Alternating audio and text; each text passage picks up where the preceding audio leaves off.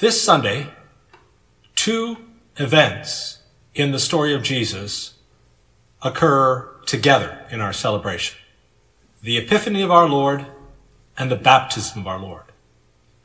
You heard the story of the coming of the Magi and their adoration in the gospel lesson for today. The baptism of Jesus is tied together with his temptation by the devil in Mark's gospel, and that's the second text from Mark chapter 1. In those days, Jesus came from Nazareth of Galilee and was baptized by John in the Jordan. And just as he was coming up out of the water, he saw the heavens torn open and the Spirit descending like a dove on him. And a voice came from heaven, You are my Son, the beloved. With you I am well pleased. And the Spirit immediately drove him into the wilderness.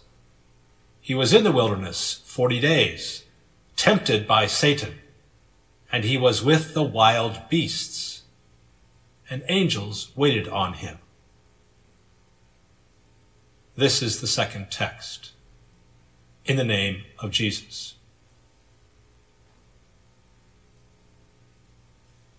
These back to back church notices, Epiphany and baptism, are transitional in the church year. The festival of the Epiphany marks the end of the Christmas season. And the commemoration of the baptism of Jesus marks the beginning of his public ministry, along with the temptation and his arrival up in Galilee. One looks back, the other looks forward. But with the gospel writers, both use the story to mark a beginning, and both use the story to look forward, but in ways unique to each writer. So, in our message for today, we're first of all going to look at the stories. Then will get at that greater thing that is involved, moving beyond the story itself. And then thirdly, we'll discover how we can make more of this more in our lives and in the lives of others. Part one, the beginning of the story. Matthew's account of the adoration of the Magi is often conflated with Luke's account of the birth of Jesus. So it's quite common on Christmas cards and even creches to see Mary, Joseph, the child, the shepherds, and the Magi all at a stable. But in fact, this story took place somewhat later, perhaps as much as two years later, where Mary and Joseph are in a house in Bethlehem. The Magi who come are astrologers, those who can read and track the stars.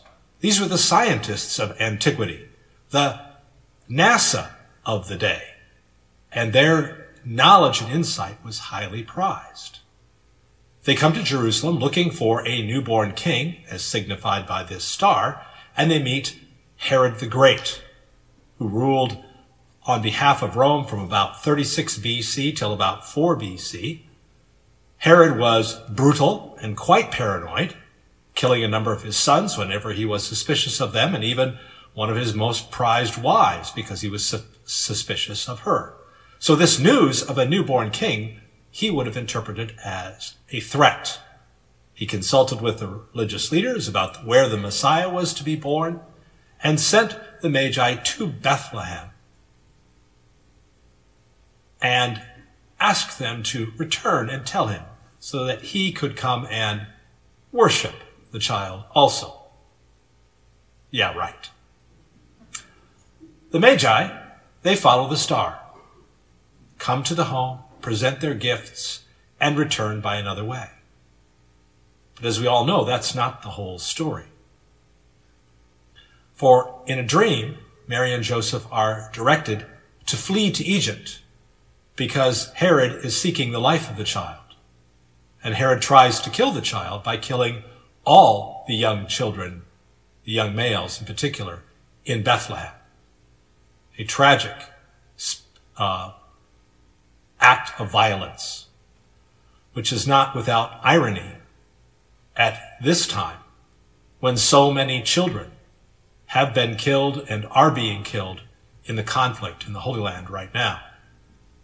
In fact, our Lutheran friends at Christmas Church in Bethlehem, Christmas Lutheran Church, have redone their manger scene this year to take into account the presence of Christ, even in the midst of this great tragedy.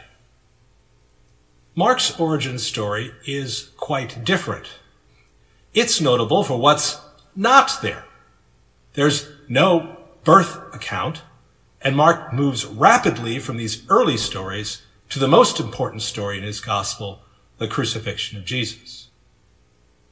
The baptism and temptation of Jesus together mark the beginning of Jesus' public ministry in Mark's gospel and his proclamation, repent, for the kingdom of God is at hand. But the stories themselves are quite sparse. Only three points are made about baptism. The heavens were opened, the Spirit descended, and a voice spoke from above. This is my son. The temptation account is equally sparse. That Spirit who descended drove Jesus into the wilderness. There's nothing about the temptations themselves, only that Jesus was with the wild beasts and angels ministered to him.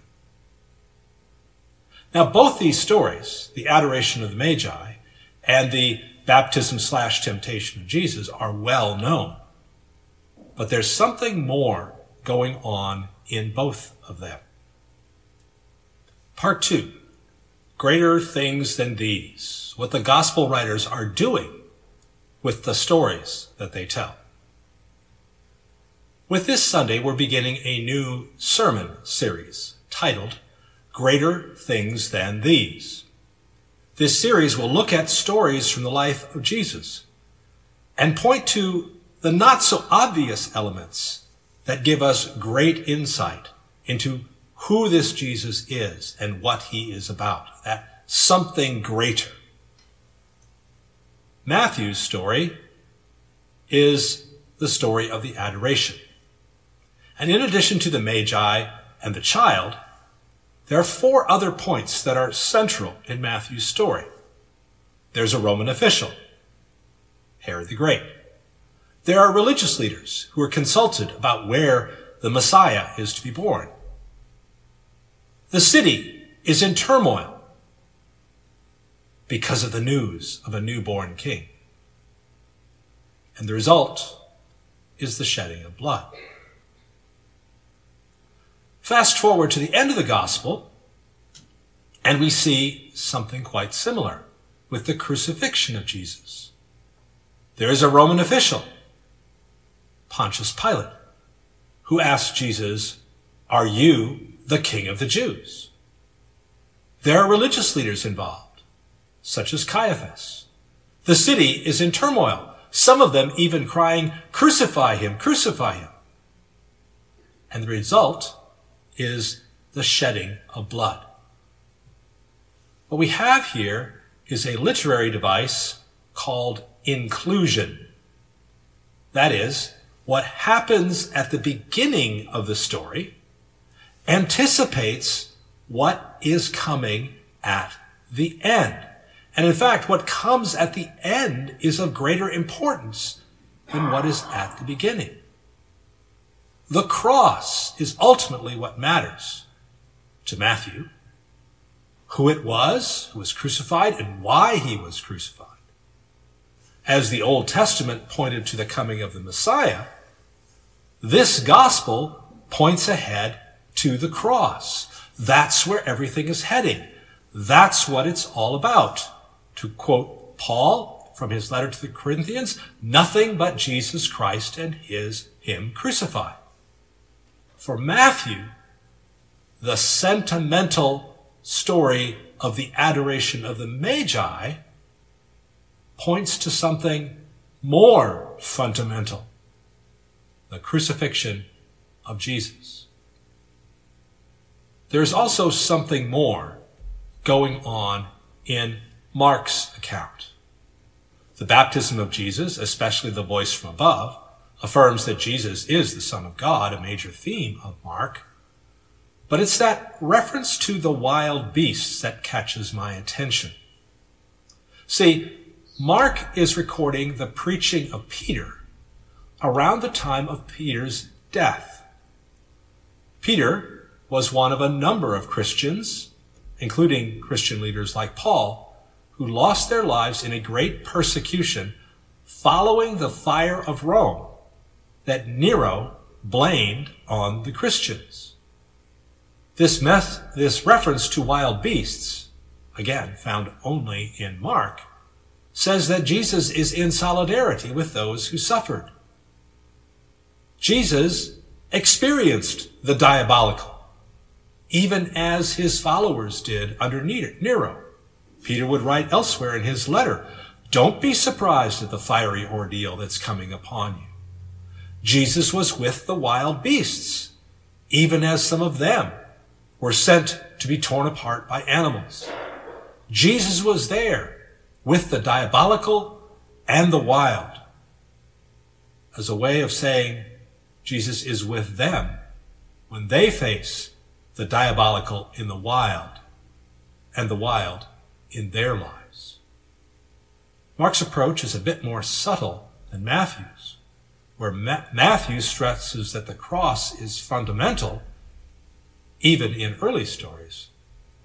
Mark's telling makes the story of Jesus applicable and relatable to the very lives of those to whom he is writing. The something more in these stories is present in both accounts. Matthew anticipates the cross. It's fundamental. Mark points to similarities between the Jesus story and the experience of his audience, making the story of Jesus relevant and applicable. Jesus and the cross meet people where they are. That's the something more. More with more. Part 3. There's an invitation in these stories to learn from the larger context what the writer is doing by telling the story. When we do that with these two stories, as we have just done, there is for us good news and opportunity. First, the good news. Now, there's much sentimentality connected with the story of the adoration of the Magi at Epiphany. But sentimentality is worth about as much as an old Christmas tree on the curb when it comes to the challenges of life. Sentimentality is of little help with the struggles of life, when sin's getting the upper hand, when families splinter, when serious disease persists, when relationships fray, when death draws near. But a story that points beyond itself to the cross, in the cross, there is absolution for sin. In cross, there is true healing, safe in the arms of Jesus. The cross makes reconciliation possible with God and with others.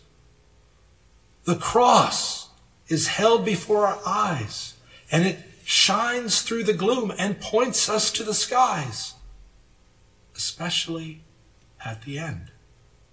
At the heart of the Christian story is the good news of what Jesus, what God has done in Jesus on the cross. We need you, Lord. We need you. Every hour, we need you. The cross is fundamental. And that's good news. But in these stories, there is also opportunity. Mark frames his stories to make them relevant to his traumatized community. When Jesus encounters the wild and the diabolical in Mark's narrative, Mark aligns Jesus with the traumas his hearers are experiencing. Jesus is like them in every respect, except without sin. And while this move on Mark's part is so helpful to us individually, yes, Jesus does understand the very things that trouble you and me. It is also an opportunity for us to recognize this relevance for our neighbor in need. Jesus can relate to, and be present to help, even in the most trying of circumstances. And Jesus is in it for the long haul. He was in the wilderness, after all, for 40 days. Now, in the Bible, the number 40 is a number to be sure, but it's also a way of saying a really long time. Now, how does our neighbor get to know of and experience this persistent help from Jesus? It happens when we come alongside them in their challenges. When we're willing to stay with them through the 40 days of their wilderness experience. Or if necessary, the 40 years in the wilderness. When we are the sign of Jesus for them where they are at that moment. It's rather subtle in Mark, this brief mention of wild beasts in the temptation story, but it spoke to the heart of Mark's hearers in their trauma. And it opens doors of opportunity for us to do the same.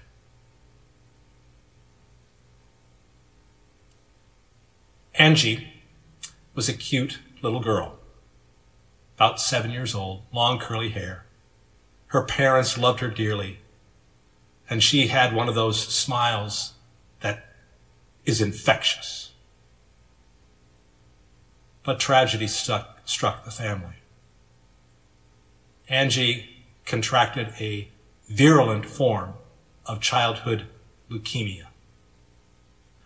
And no matter what the doctors tried, no matter how much her parents prayed, no matter how much their friends prayed, Angie got worse and worse. There would be no miracle cure. Her end was near. When the pastor visited Angie at the hospital, she was just a frail reflection of herself lying there in bed, so small, so vulnerable. He tried to comfort her, to take her hand, but she just looked at him listlessly. Then he noticed there was some paper and crayons on her hospital table.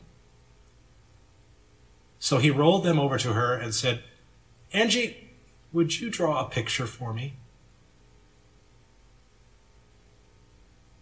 After a minute, Angie nodded, lifted herself a bit in bed, and began to draw. To draw. It was a figure of a house with a tree in the backyard, not unlike the home where her parents were raising her. It had a peaked roof, flowers in front, and a little stick figure of a girl with long curly hair standing in front of the house. But then she took other crayons and drew flames leaping from the windows and the roof of the house. It was a conflagration. And that little girl in front of it all.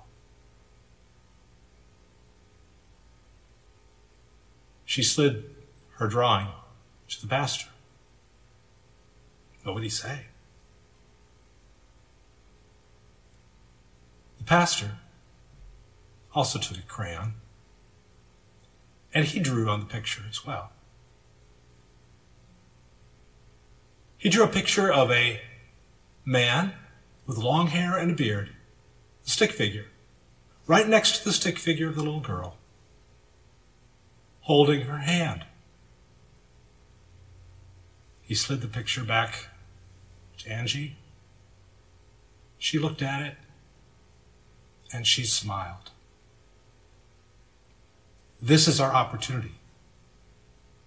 Our opportunity because Jesus was with the wild beasts and took on the diabolical, even on the cross, for us. The juxtaposition of these two stories marks in the church the transition from Christmas to the Epiphany season. But the biblical writers point to something more, something greater than just a nice story. They point to the cross, our only hope, and the relevance of Jesus, who is right there with us in all the trials of life. And through us is with others in their moment of testing. Takeaways. In these stories from the life of Jesus, be attentive to the greater things than these that are involved in the story.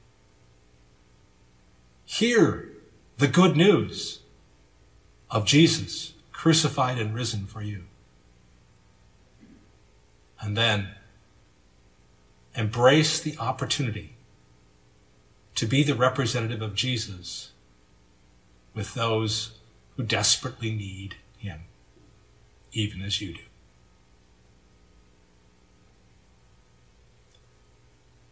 Whose hand will you hold this week? In the name of the Father, and of the Son, and of the Holy Spirit. Amen.